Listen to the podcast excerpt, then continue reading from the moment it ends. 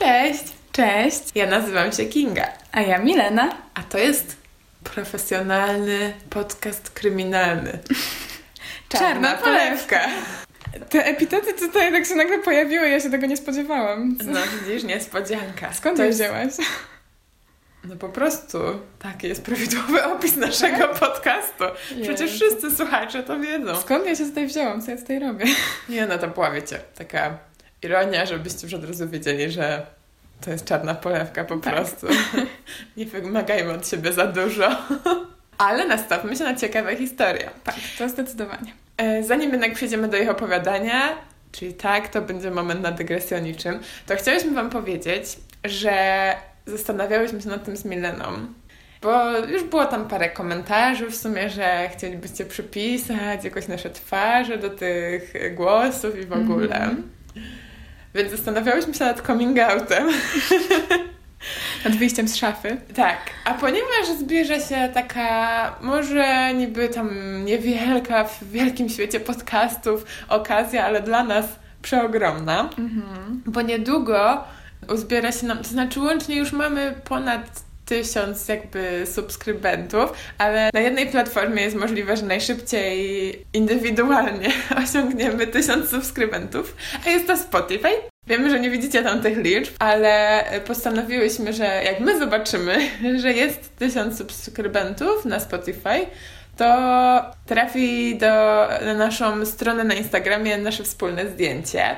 A jeszcze w międzyczasie wygadałam się przypadkiem mojej koleżance Asi, którą pozdrawiam, z tym, że nagrywamy podcast, bo raczej nagrywamy go incognito. Tak. Nasze No. otoczenie raczej nie wie, że jesteśmy wielkimi podcasterkami.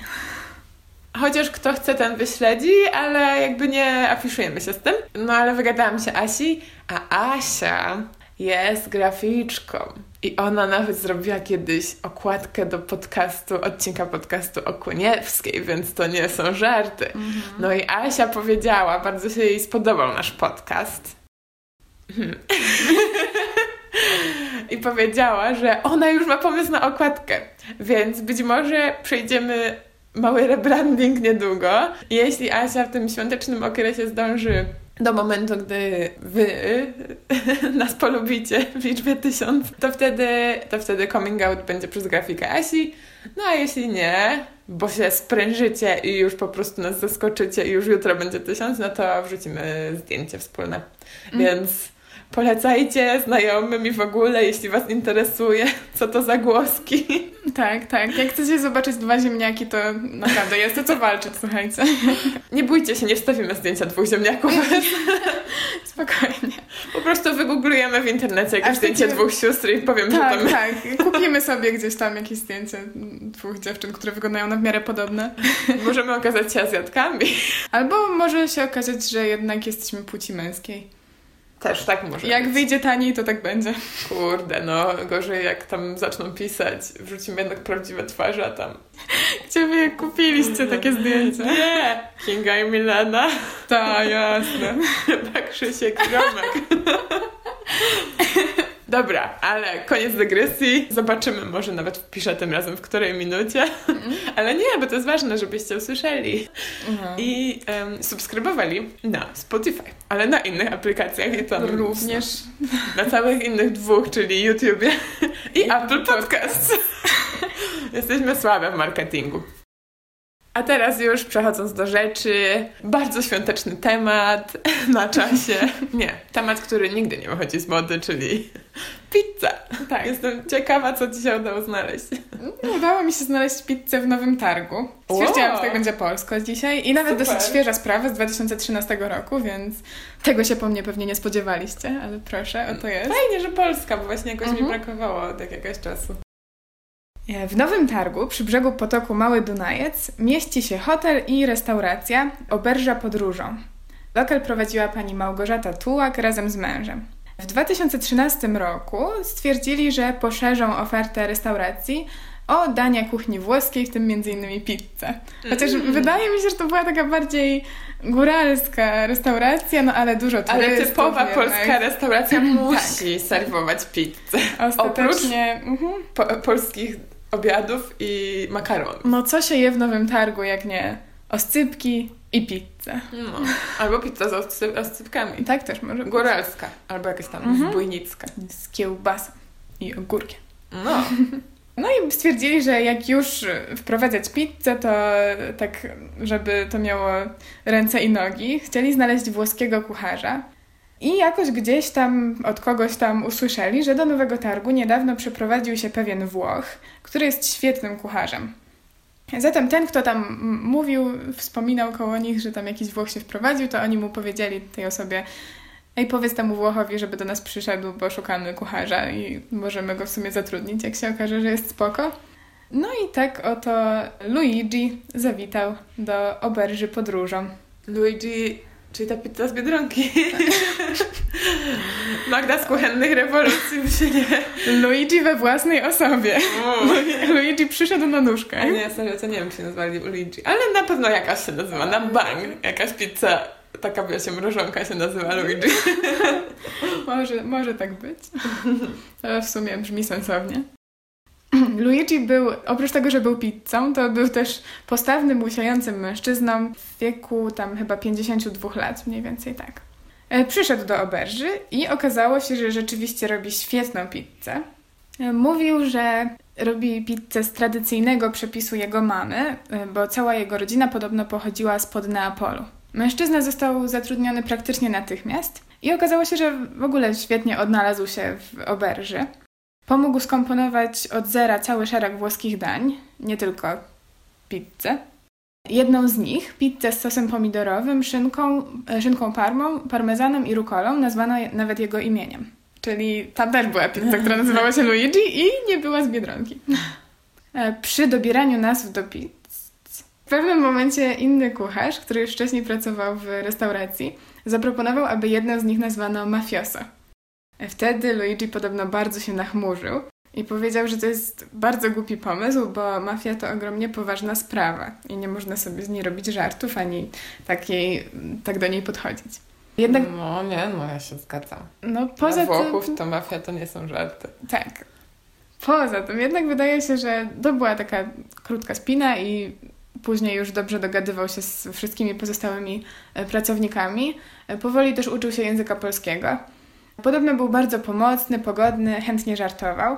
Jeśli była taka potrzeba, to bardzo chętnie wychodził porozmawiać z klientami i zawsze był bardzo uprzejmy, ale zresztą nie było powodu, żeby nie był uprzejmy, bo też klienci byli bardzo uprzejmi, bo podobno robił świetne pizze.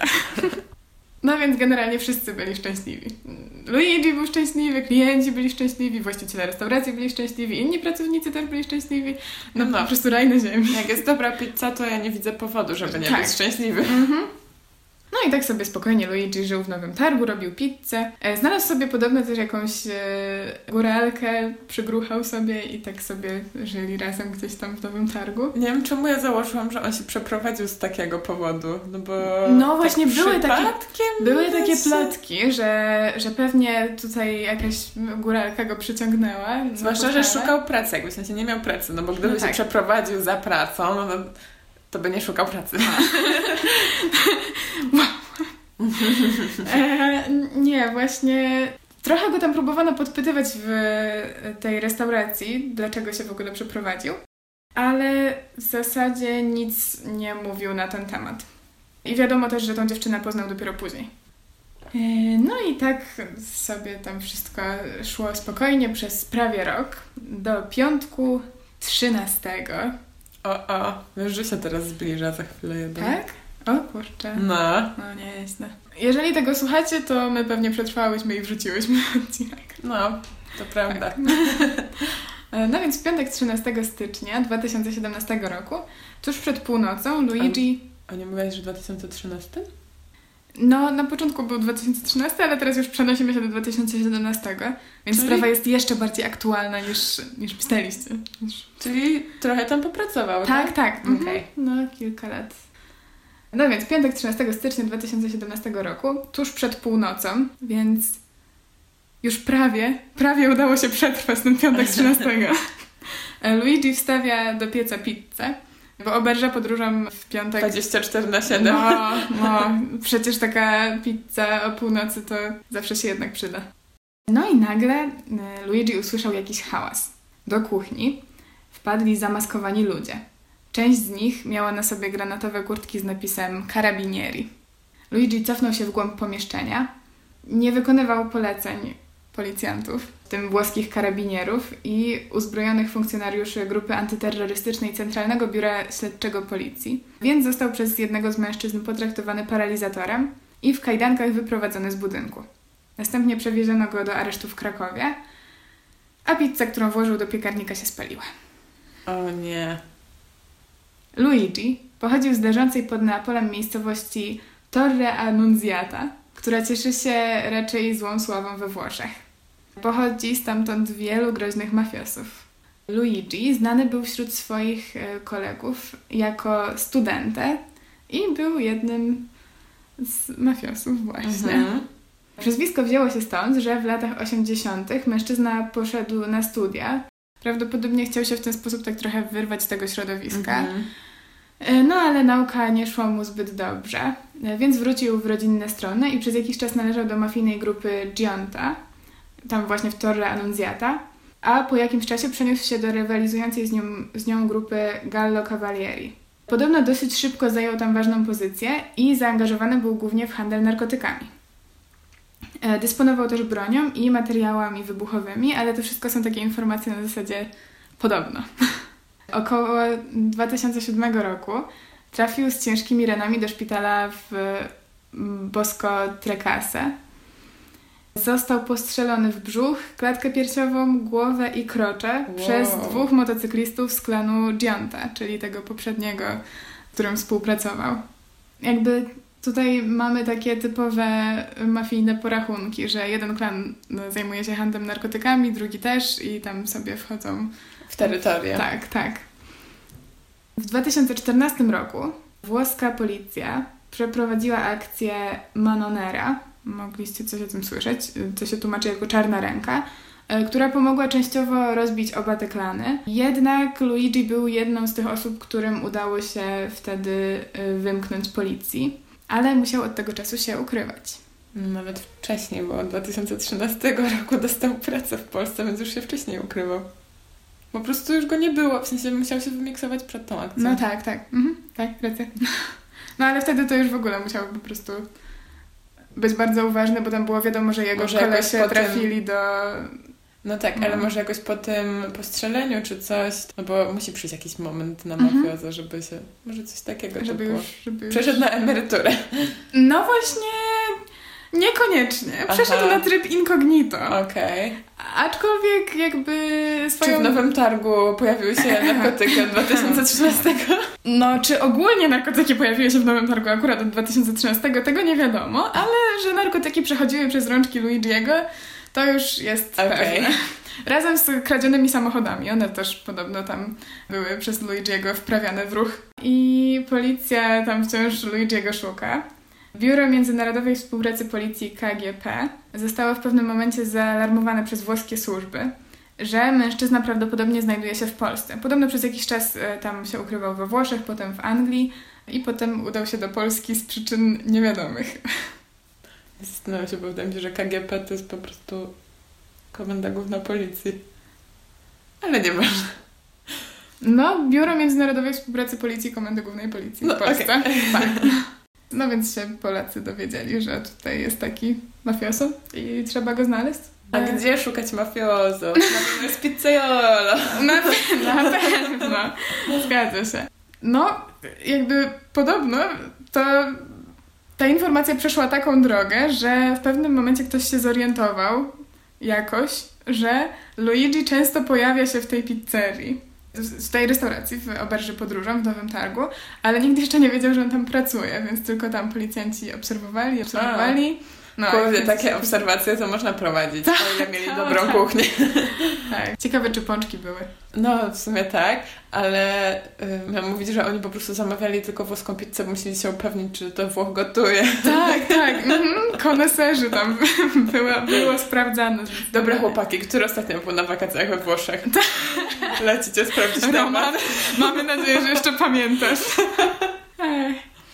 No tak, no więc w końcu tam Roman dobrze, dobrze powiedział kolegom, że to profesjonalna pizza jest, jest przyrządzana za barem. Kurde, ale nas przemaglują chłopaki z No Nie Gadaj. Bo nie wiem, czy wiesz, że się ostatnio dowiedziałam, że jeden z nich pracował na policji i niedługo wraca do tej pracy, więc my to No sobie nie. tak z tych pocztów i obserwacja. No nie. To nie są żarty, umówmy Oczywiście, się. że To nie są żarty, Mhm. ale to jest czarna polewka. tak, to się zgadza. Ale generalnie myślę, że good job, jak tak szukali tego Luigi'ego po całej Europie i w końcu się udało w Nowym Targu w oberży podróżom policjantom go zgarnąć. Ciekawa jestem, czy ktoś na przykład zgłosił jakieś... Bo wiesz, ludzie są różni. Mhm. Czy ktoś na przykład zgłosił na policji pojawił się tu taki Włoch, nie wiadomo skąd i to budzi moje podejrzenia, bo w sumie nie zdziwiłoby mnie to. No ciekawe, ciekawe, może być tak. I ciekawa jestem ilu, no dobra, w jakimś tam 2000 którymś roku to już może, nie, 2000 którymś, Mhm. może nie, ale na przykład jakby to było w latach 90 nawet jeszcze myślę, to myślę, że to by mogło spokojnie wzbudzić czyjeś podejrzenie. No tak. Albo na przykład jakieś czarnoskóry, to już w ogóle by miał przegwizdane. Ja obstawiam, że... Bo ja wtedy jako dziecko mieszkałam w małej miejscowości, to jakby jak tam się pojawiały jakieś czarnoskóry, no to niestety, ale było to wielkie wydarzenie. Każdy chciał wiedzieć, co Tak, to, kto to, więc- skąd. Więc nie zdziwiłoby mnie, jeśli były jakieś takie różne... No może tak No ale to też... Też na pewno wiadomo, że to społeczeństwo bardzo go polubiło, bo potem, jak e, mężczyzna już został złapany, to jego polscy znajomi, tam ludzie, którzy wiedzieli, Mm. że tam ten Luigi tam Okej. pizzę w oberży robi, zaczęli mówić, że a może on już jest zresocjalizowany i przyjechał tutaj, żeby zacząć nowe życie i żeby robić pizzę teraz i w ogóle. W no, sumie ale... to racja. Jak ktoś jest taki, że nie budzi jakby No. jako z charakteru, nie jest Tak. jakimś A takim jeszcze szemranym pizzę dobrą robi. No, E, I w dodatku taki włoski temperament w sumie dobrze się komponuje Tak. z polskim. tak. Jeszcze takim właśnie góralskim, bo to są takie powiedzmy biesiadne e, Klimaty. temperamenty właśnie, no. No, tam ja- jacyś tam stali klienci oberży podróżą podobno próbowali się jakoś stawać w jego obronie. E, Ale no, okazało się, że tam w Nowym Targu też e, narkotyki były sprzedawane i kradziono Mhm. samochody. W... Więc już nie mogła mu pomóc nawet dobra pizza. Tak, niestety, albo no, no tak, tak wyszło. Luigi wylądował w kajdankach na rzymskim lotnisku Fiumicino, e, a stamtąd trafił prosto do więzienia. Niedługo później ruszył proces i tam zarzucano mu udział w zorganizowanej grupie przestępczej, przemyt narkotyków, nielegalne posiadanie broni i dostarczanie broni mafii.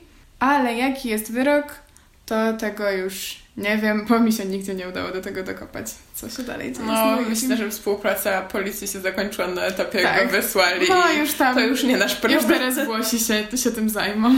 O, ciekawa, ciekawa historia. No, taki Luigi sobie pizzę robił w Nowym Targu.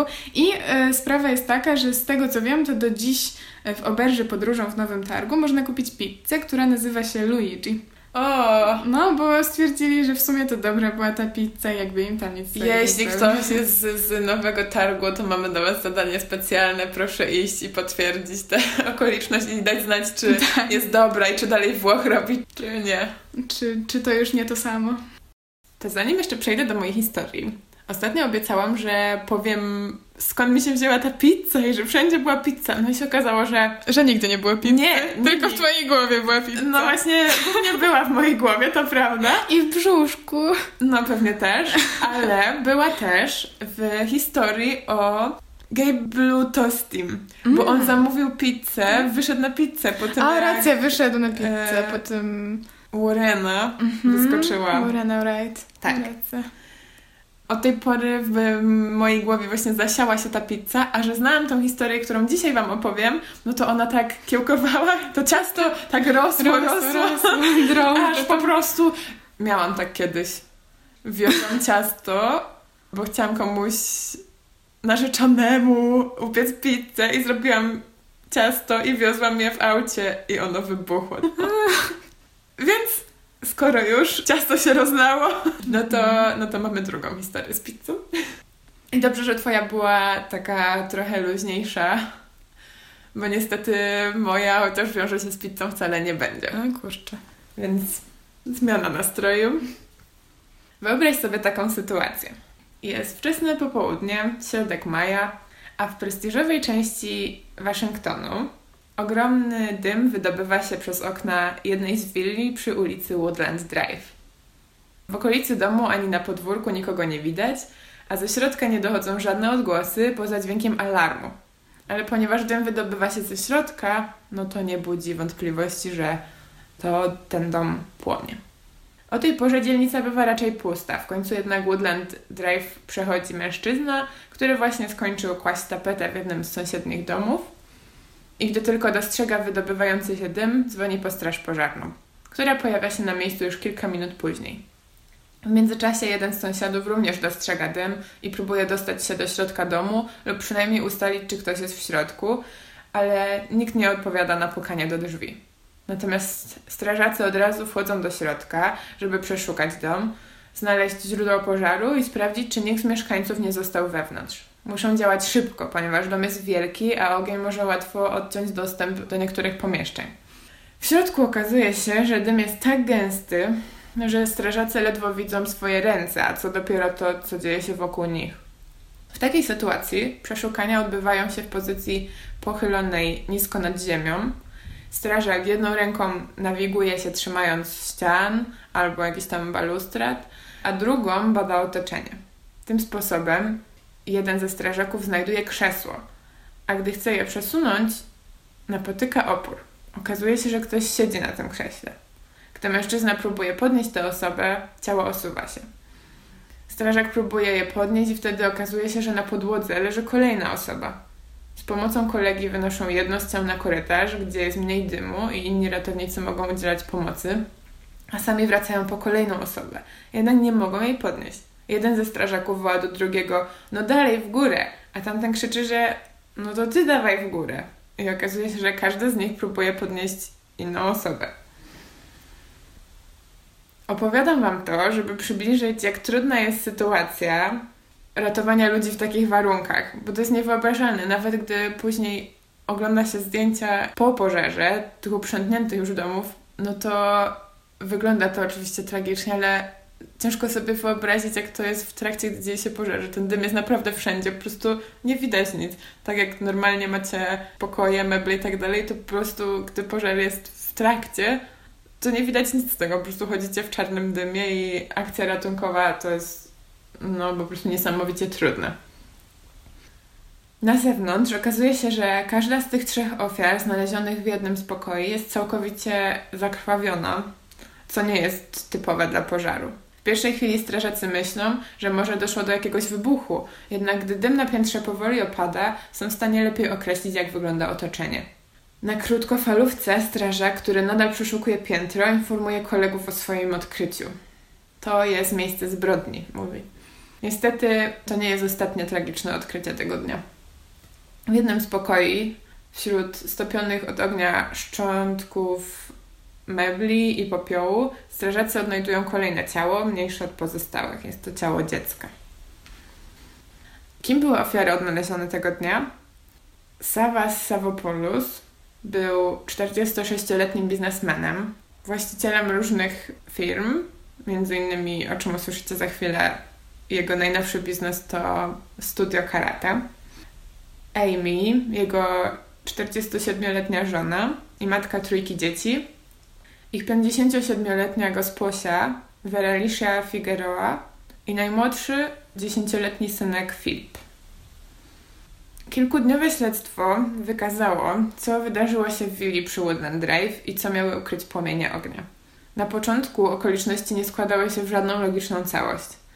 Następnego dnia po pożarze policja odnalazła jeden z samochodów należących do rodziny, niebieskie Porsche, podpalone i porzucone na kościelnym parkingu w Hyattsville w stanie Maryland, czyli kilkanaście kilometrów od willi. Sekcja zwłok wykazała, że trzy dorosłe ofiary poniosły liczne obrażenia wskutek ciosów zadanych zarówno gołymi rękami, jak i przy użyciu ostrych przedmiotów, w tym m.in. kija baseballowego, który został podarowany Filipowi, synkowi Savapolusów, jako prezent urodzinowy od dziadka.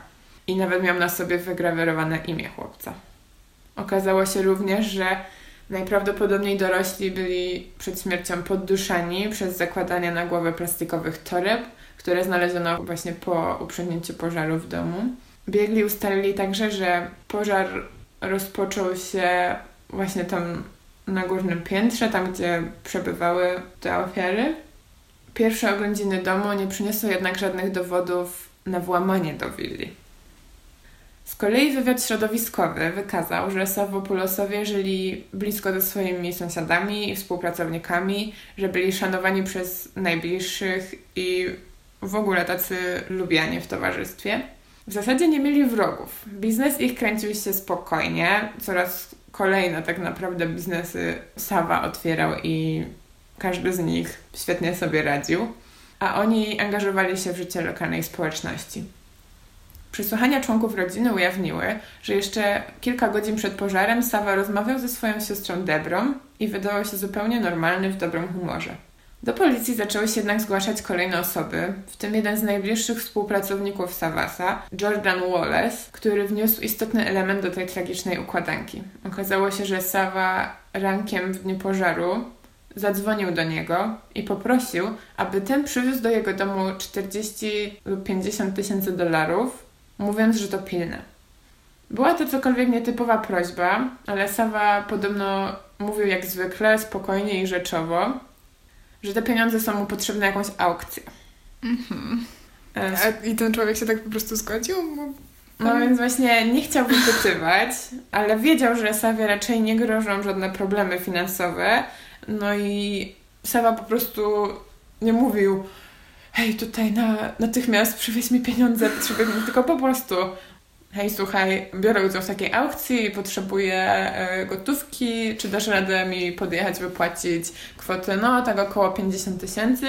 No ale okazało się, że to nie takie proste.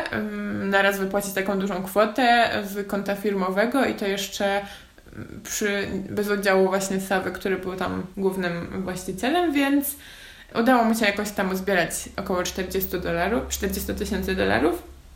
Mm. A ten człowiek miał jakby z konta firmowego Sawy wypłacić te pieniądze, tak? Oni byli wspólnikami, mhm. więc z jakiegoś, z jakiejś tam no, firmowego konta. Mm, no nie chciał tam się, wiesz, no to tak jakby mhm. właśnie prowadzisz z kimś biznes i on ci mówi, ej dobra, mogę yy, na jakiś czas tam jakąś no kwotę no powiedzmy pożyczyć, no nie? Więc nie wnikał w szczegóły, po prostu spełnił tę prośbę. Wypłacił wskazaną kwotę w gotówce, włożył ją do torby, a tę torbę zawiózł później pod dom Sawy i zostawił na przednim siedzeniu samochodu w jego garażu. Zarówno samochód, jak i garaż były otwarte. Jordan uznał to za dziwne, ale nie do tego stopnia, żeby wzbudziło to w nim jakieś większe podejrzenia, no bo, tak jak mówię, Sawa normalnie z nim rozmawiał. Po czasie oczywiście ogromnie żałował, że nie zadawał wtedy więcej pytań i nie był w stanie zapobiec tragedii. Po rozmowie z Jordanem policja, jak się wydawało, znała już motyw zbrodni. Nadal jednak nic nie wskazywało na to, kto był jej sprawcą. Kolejni świadkowie pomogli jednak ustalić kilka okoliczności, dzięki którym policja była w stanie określić przebieg ostatnich godzin rodziny Savapoulos. Okazało się, że w przededniu pożaru Filip był chory i nie poszedł do szkoły. Co ciekawe, gosposia pracująca tego dnia, czyli Vera, nie miała według jakby grafiku tego dnia pracować, ale przez to, że okazało się, że Filipem trzeba zająć się dłużej, to jej przyjaciółka, czyli druga gosposia rodziny Sawapulosów, poprosiła ją o zastępstwo. Aż trudno sobie wyobrazić, co poczuła, gdy dowiedziała się o tej mm. tragedii. W każdym razie Vera zgodziła się zgodzić, pff, zgodziła się przyjść zaopiekować chłopcem. No i właśnie spędzała z nim czas od rana kolei Amy ktoś tego dnia widział, jak po trzeciej wychodzi na spacer z domu. I był to ostatni raz, kiedy widziano ją żywą. Nie wiadomo też dokładnie, o której wróciła do domu, jednak można się domyśleć, że koło piątej, bo z raportu z jej telefonu wynikało, że właśnie wtedy zadzwoniła do Sawy. Sawa był wówczas w stanie Virginia i przygotowywał się na otwarcie tego nowego biznesu, czyli studia karate. Z tego co wiem, to właśnie był tam pasjonatem karate, od jakiegoś czasu uprawiał ten sport, chyba też jako dziecko. No i poza tymi biznesami tam jakimiś produkcyjnymi, które miał, no to chciał też swoja, swoją pasję jakby przemienić w biznes. I świadkowie zeznali, że Amy zadzwoniła do Sawy z prośbą, żeby przyjechał do domu. Uznali, że to na pewno musiało być coś właśnie z chorym Filipem i musiało być to coś poważnego, bo to otwarcie było dla Sawy bardzo ważne i przez kilka najbliższych dni planował być tylko właśnie tam w Virginii i dopilnować wszystkich szczegółów. Więc bez istotnego powodu na pewno nie opuściłby studio. Każdym razem pracownicy założyli, że to coś pilnego i nie dziwili się, kiedy też Sawa następnego dnia nie pojawił się w studio. I Sawa po telefonie Amy faktycznie wrócił do domu i aż do kolejnego dnia, do momentu pożaru, nikt żadnej z tych czterech ofiar nie widział. Jedynie Sawa wykonywał i odbierał kilka na pozór niebudzących niepokoju telefonów. Jednym z nich, a może nawet ostatnim, był telefon, jaki Sawa wykonał w dniu pożaru do męża Wery, gosposi, do pana Bernardo. Pan Bernardo był bowiem bardzo zaniepokojony, że żona nie wróciła z pracy na noc, ani że nie dała znać, co mogłoby to spowodować. Do domu Savopulosów też nie mógł się dodzwonić, więc poszedł tam. Pukał do drzwi, krążył wokół domu, nawoływał, ale nikt się nie odzywał. Wydawało mu się natomiast, że słyszy szurające krzesła i myślał sobie, że ktoś jest na pewno w środku, ale nie chce mu otworzyć.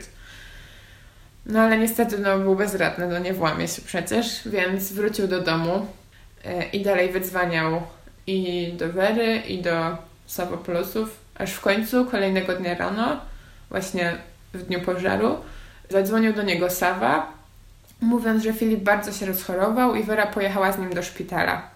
Miała czuwać przy nim w nocy, więc niedługo powinna była wrócić do domu i że tam chyba nie zabrała ze sobą telefonu. W każdym razie uspokoił go. No i pan Bernardo oczekiwał na powrót swojej żony.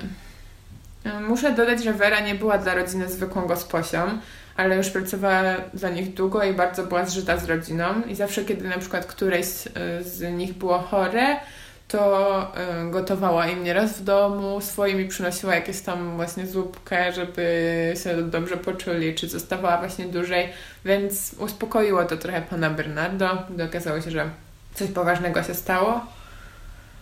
Wracając jednak do świadków, jeden z inżynierów krajobrazu, którzy pracowali przy jakiejś konstrukcji w tej dzielnicy, zeznał na policji, że w dniu pożaru widział mężczyznę idącego chodnikiem w pobliżu domu Savopulosów, to znaczy tam jakby w obrębie ich podwórka i widział jak podnosi drzwi do garażu i wślizga się do środka.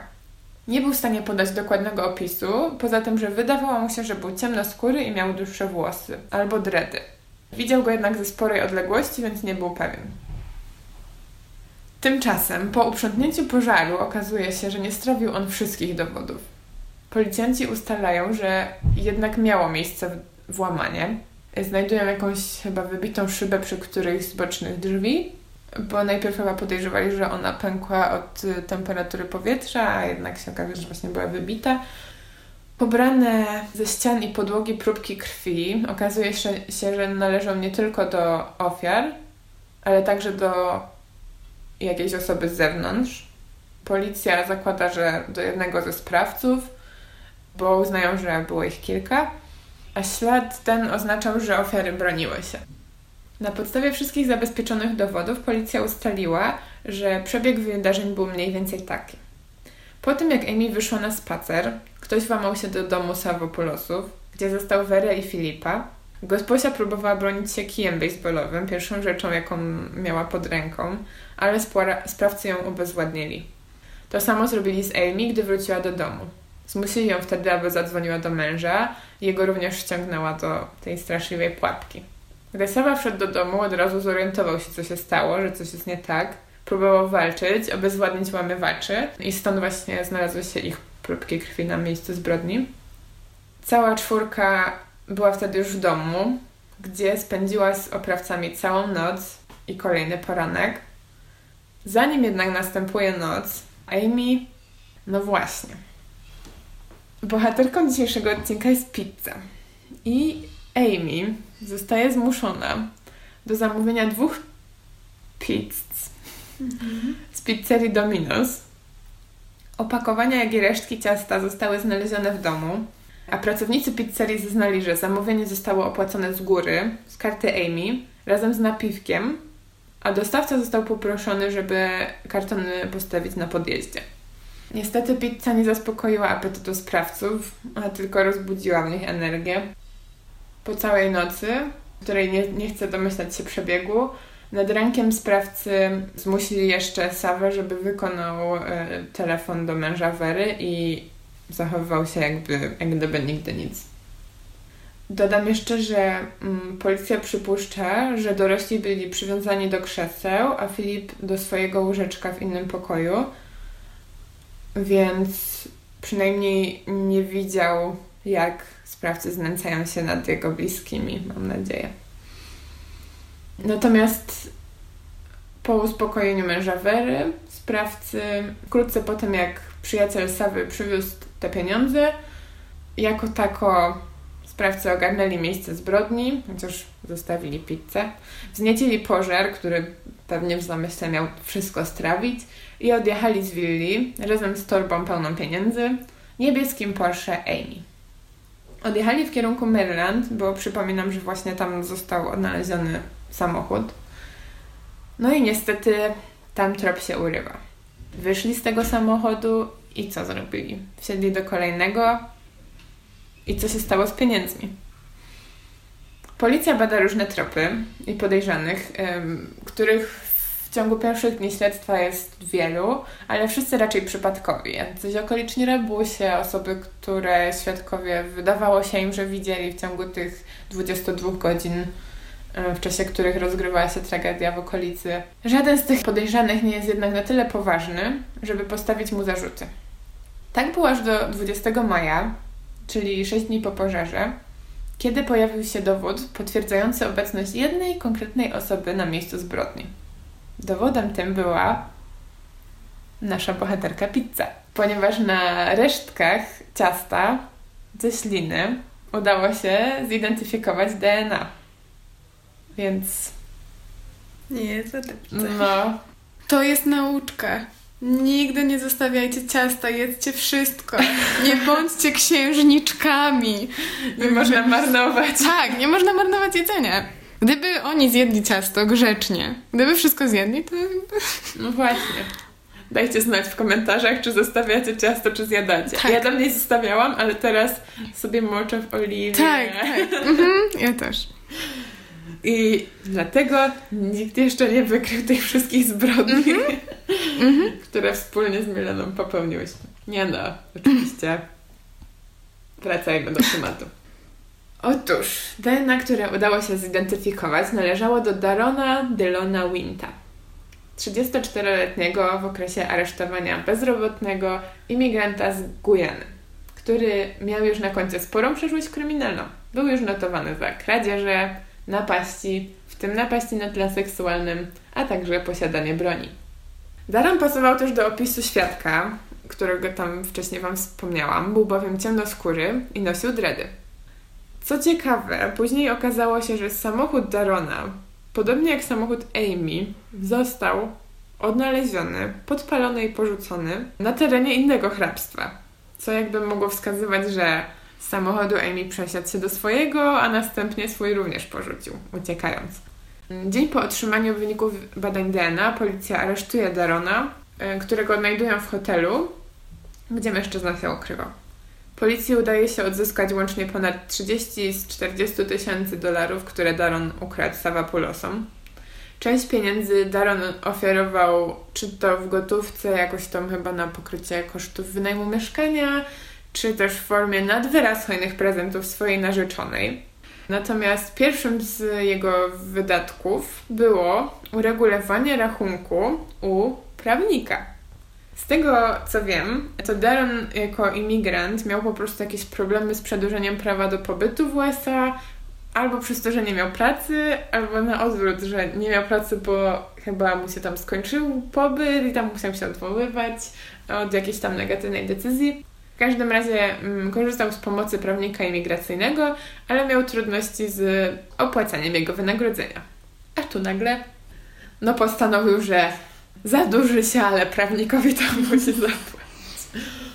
Okazało się również, że Wind nie wybrał rodziny Savapulosów przypadkowo, ponieważ był z nimi w pewien sposób związany. Otóż kilka lat wcześniej był zatrudniony w firmie prowadzonej przez Savę, w w Hyattsville. O ile się nie mylę, jako pracownik budowlany. Ale z powodu jakichś tam zaniedbań obowiązków stracił tę pracę. I w pewnym sensie być może Daron winił Sawę za to, że jest bezrobotny. Wisienką na torcie było prześledzenie aktywności na telefonie Darona, z której wynikało m.in., że krótko po pożarze wyszukiwał takie e, zapytania jak 10 najlepszych miast kryjówek dla przestępców albo 5 krajów bez umowy o ekstradycję z USA. Czego nie robić po zbrodni? No, ciekawe, ale lepiej to wygooglać przed zbrodnią. Tak. No dobrze, wszystko wskazuje więc na to, że Daron jest winny, ale co z teorią, że sprawców było kilku? Mhm. Otóż żadne dowody poza jakby rozmiarem i okrutnością przestępstwa nie, nie wskazywały na to, że na miejscu zbrodni poza ofiarami i Daronem był ktokolwiek inny. Więc wydaje się, że jednak Daron jest jedynym sprawcą. Tylko, że sam Daron jest zupełnie innego zdania. Otóż linia obrony Darona opierała się w zasadzie w całości na twierdzeniach, że prawdziwymi sprawcami zbrodni byli jego dwaj bracia. Obrońcy Darona podnosili, że jego bracia zorganizowali cały napad. W trakcie napadu nosili rękawiczki, bo byli przygotowani, bo go zaplanowali. Dlatego nigdzie nie ma ich śladów DNA. A sam Daron o niczym nie wiedział. Jeden z braci... On tam tylko przyszedł zjeść pizzę. Dokładnie. Prawie że. Bo jeden z braci zaproponował mu jednodniową fuchę i to miało być malowanie domu. Zjawił się więc o wskazanej porze, pod wskazanym adresem. Wchodzi, a tam bracia już porwali Savapulosów. Powiedział, że on w tym nie bierze udziału, że on spada. Na to bracia chcieli go przekupić, ale on się nie ugiął. W końcu jednak zgodził się tylko podrzucić im gdzieś tam później swój samochód, czy tam zostawić go, nie wiem. Zanim jednak wyszedł z domu Savapulosów, zobaczył jakieś dwa ostatnie kawałki pizzy, a że był strasznie głodny, to zjadł. No ale no nie lubi ciasta, no więc zostawił. Mm. I jakoś nie przyszło mu do głowy, że zostawi DNA, ale przecież to tylko potwierdza, że nie był winny, No bo, tak. no, bo nawet nie myślał o tym. Oczywiście chyba teraz troszkę podkoloryzowałam to, co mówił Daron, ale serio, taka właśnie była jego linia obrony. Chociaż dowodów na to, że któryś z jego braci, już nawet nie mówię, że był na miejscu zbrodni, ale że miał jakikolwiek motyw finansowy, bo chyba obydwaj mieli pracę, czy też w ogóle znał tą rodzinę, a Daron gdzieś tam miał jakiś z nimi związek. No dowodów na jakikolwiek związek braci Darona z tą sprawą nie istnieją takie dowody.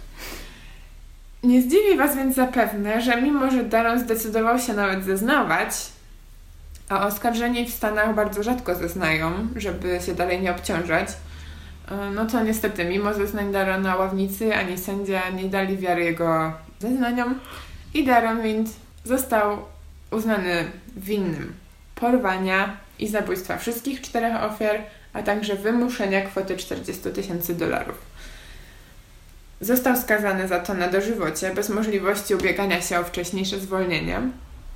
Jednak dodam może, że tak na zakończenie, w procesie częściowo uczestniczyły i chyba nawet też zeznawały, no w taki bardzo emocjonalny sposób i wypowiadając się o członkach swojej rodziny naprawdę wspaniale.